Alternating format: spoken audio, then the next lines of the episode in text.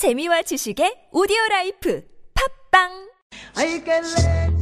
국내 유일의 아프리카 전문 방송 All About 아프리카 번외 2회 방송 후 이제 두 번째 시간에 우리가 아프리카를 간접적으로라도 여행을 가보자. 어떻게 하면 가는지, 전체적인 언어는 무엇을 쓰는지, 음식, 특히 음식 부분이 이제 어땠는지 많은 관심을 끌었는데요.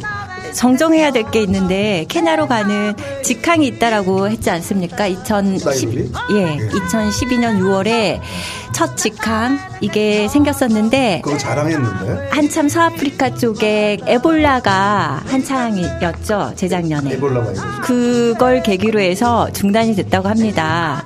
근데 서아프리카에서 케냐까지의 거리가 서아프리카에서 유로까지보다 더 거리가 멀죠. 그럼에도 불구하고 우리는 어, 그냥 그 아프리카니까. 네 아프리카니까 각자 네. 원천 봉쇄하자.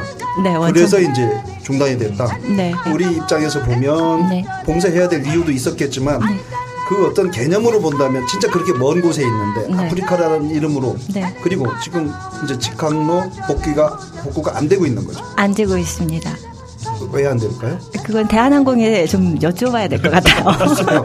아니 저는 사실 비행기 타는 게 무서워서 네. 한 번에 가는 거 좋거든요. 음, 저도 저도 직항을 선호하는데 좀 아쉽더라고요. 그리고 사실 에볼라가 한창일 때 저는 토고에 있었습니다. 아, 그렇지. 예. 네. 좀더 가능성이 있는데요. 그 혹시 잠복기에 있는 게 어, 아닐까? 제가 요즘 좀 이상해진 것 같긴 해요.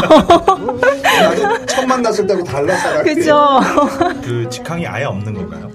어, 에티오피아 항공에서 그러니까 에티오피아로 가는 한국의 서울에서 가는 직항은 아직 있고요. 근데 가는 거? 예, 근데 그거는 우리나라 국적기는 아니죠. 아니고. 음.